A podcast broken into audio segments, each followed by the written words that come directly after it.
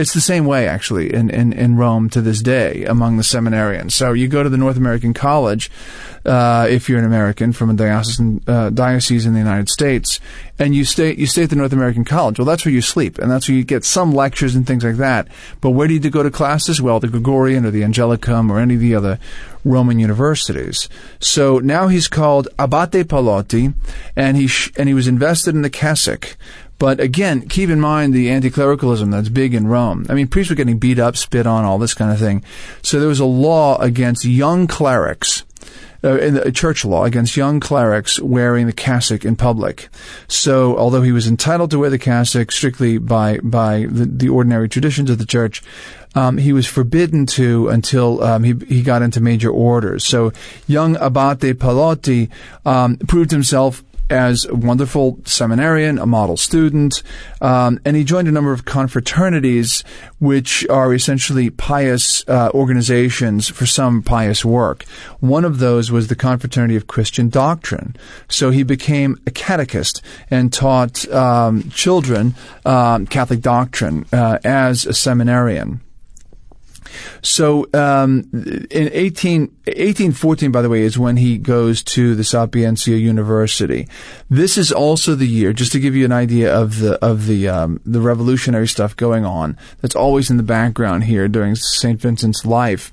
Uh, this is the year that Pius the Seventh is restored to Rome after Napoleon who was a real scoundrel, had driven him out years earlier. He had taken up refuge, I think, in um, in uh, I want to say Piacenza, but I might be wrong. He had taken up refuge elsewhere outside of Rome, but then he was allowed by, by Napoleon's largesse to come back in 1814. That's the very year that Saint Vincent goes to the Sapienza.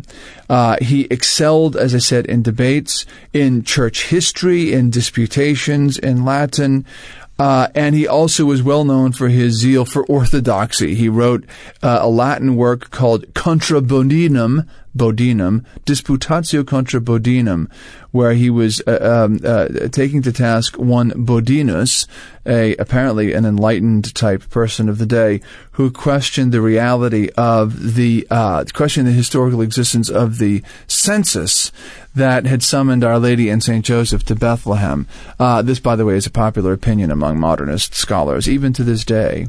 Um, during this time, as a seminarian, and I'm fast forwarding to 1816, he, uh, he, he, he works what we think is his first miracle, his first uh, uh, prodigious thing. He's walking around the streets, young seminarian, and he sees this young nobleman walking past him who was very, very uh, upset uh, and and um, sort of you know down and discouraged looking, and this young man's name was Gianmaria Mastai Ferretti. And St. Vincent approached him and he said, What's the matter? So he explained to the fact, explained to St. Vincent the fact that he, he came from a noble Catholic family and he wanted to join the papal noble guard. Now the noble guard doesn't exist anymore. We think of the Swiss guards and even at the time when the Swiss Guards existed, you had all these other groups, the noble guards, you had various aristocratic families, sons joining these these traditional groups. Some of these were the guys who carried the Pope around in the Sedia, uh, in, in, the of Gestatoria. Some of these were, were the guys who set up the chairs in St. Peter's uh, uh, Square, things like that. You know, they, they did a lot of things. Some of them uh, ceremonial. They had cool uniforms, and you know, any young Italian guy wants to wear a cool uniform. And so he had had his heart set on this, this young Gianmaria Mastai Ferretti, but because he had epilepsy, uh, although he was first approved to join the Noble Guards, he was told he couldn't.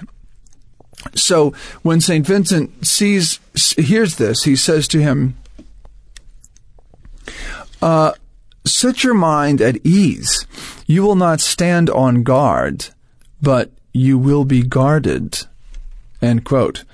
Now, this young man, this Gianmaria Mastai Ferretti, went on to become a priest, then a bishop, then a cardinal, and in 1846, he was elected as Pope of the Church of Rome, taking the name Pius IX. So he came from the uh, Mastai Ferretti family. You're listening to Reconquest on the Crusade Premium Channel, part of Veritas Radio Network. This is Brother Andre Marie, and we're talking about the Apostle of the Infinite, Saint Vincent Pallotti. So he becomes a priest in the year 1818. He's ordained in the Lateran Basilica and he's now not just Abate Pallotti, which was what you called seminarians, uh, but he was Don Vincenzo Pallotti, and that's how he would have been known, not as Father Pallotti, but as Don Vincenzo. Um, so he was he had friends by the way uh, he had lots of saint friends. I will i will um, mention some of them later but this year is where he uh, becomes acquainted with uh, saint gaspar del bufalo who will be another saint that he has a very very intimate friendship with for the whole rest of his life. In fact he was at his deathbed. When saint vincent was ordained he was ordained at the age of 23 which is exactly one year short of the canonical minimum for a man to be ordained to the priesthood. So they had to be a special um, dispensation for him to be ordained at such a young age. And he was given full faculties to hear confessions and preach and all that stuff. So it's not like he was a um, what they call a simplex priest uh, who couldn't preach or hear confessions. He was he was fully educated. He was fully formed to be a priest. In fact, he was so well educated he already had two doctorates. He literally had a double doctorate in philosophy and in theology. Um, early on in his priesthood, he shows himself to be a model of sanctity. Uh, he, he, used to refer to himself as nothing and sin. He seems to have been exposed to the mystical uh, theology of the church's own patron saint of mystical theology, the doctor of mystical theology himself, Saint John of the Cross, who, using the Spanish language, referred to everything as nada, that is not God, nothing. Everything that's not God is nothing. And that seemed to be Saint Vincent's approach to the interior life. Um, he, in fact, he, he went through some dark nights of the soul and things. A lot of his spirituality seems to have been very Carmelite. Um, I'm not going to talk about that much. I write about a little bit in the article that I link to, uh, which is forming the basis of this particular show here. But as a priest, as an active uh, apostle of Rome, as an active priestly apostle, uh, he becomes very, very busy serving in the Lord's vineyard.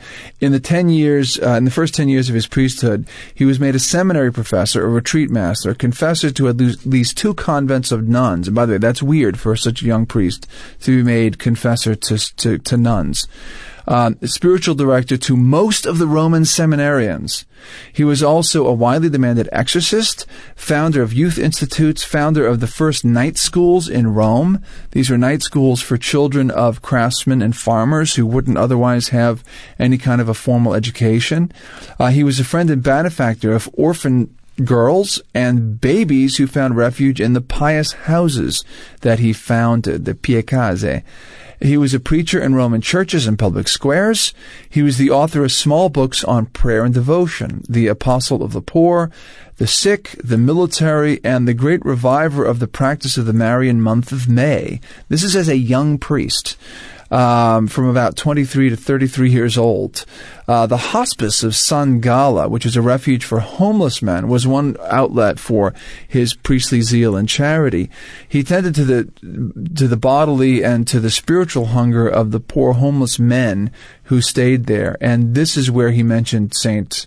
Uh, th- he worked in common here with the saint he'd already uh, met and who we've already mentioned, Saint Gaspar del Bufalo, but also Saint Vincent Marie uh, who was a Passionist priest, also worked at this same hospice of San Galla.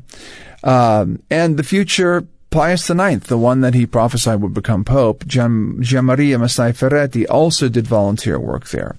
Um, he also had a work that grew out of the work of St. Galla called the Unio Antidemonica, Antidomaniaca, excuse me, the Alliance Against the Devil. This outfit worked to destroy sin by removing dangerous occasions of sin. So what did they do? They went around destroying immodest pictures and images. Uh, sometimes they would they would actually give shopkeepers who sold these things the money that they would get but they would say, don't carry these things again, and we're going to buy it from you and we're going to destroy it. Um, and they also hired artists and artisans to, to clean up artworks that could be cleaned up. So he wanted to, um, you know, remove occasions of sin from people. I mean, good Lord, Rome can use that now. Let me tell you.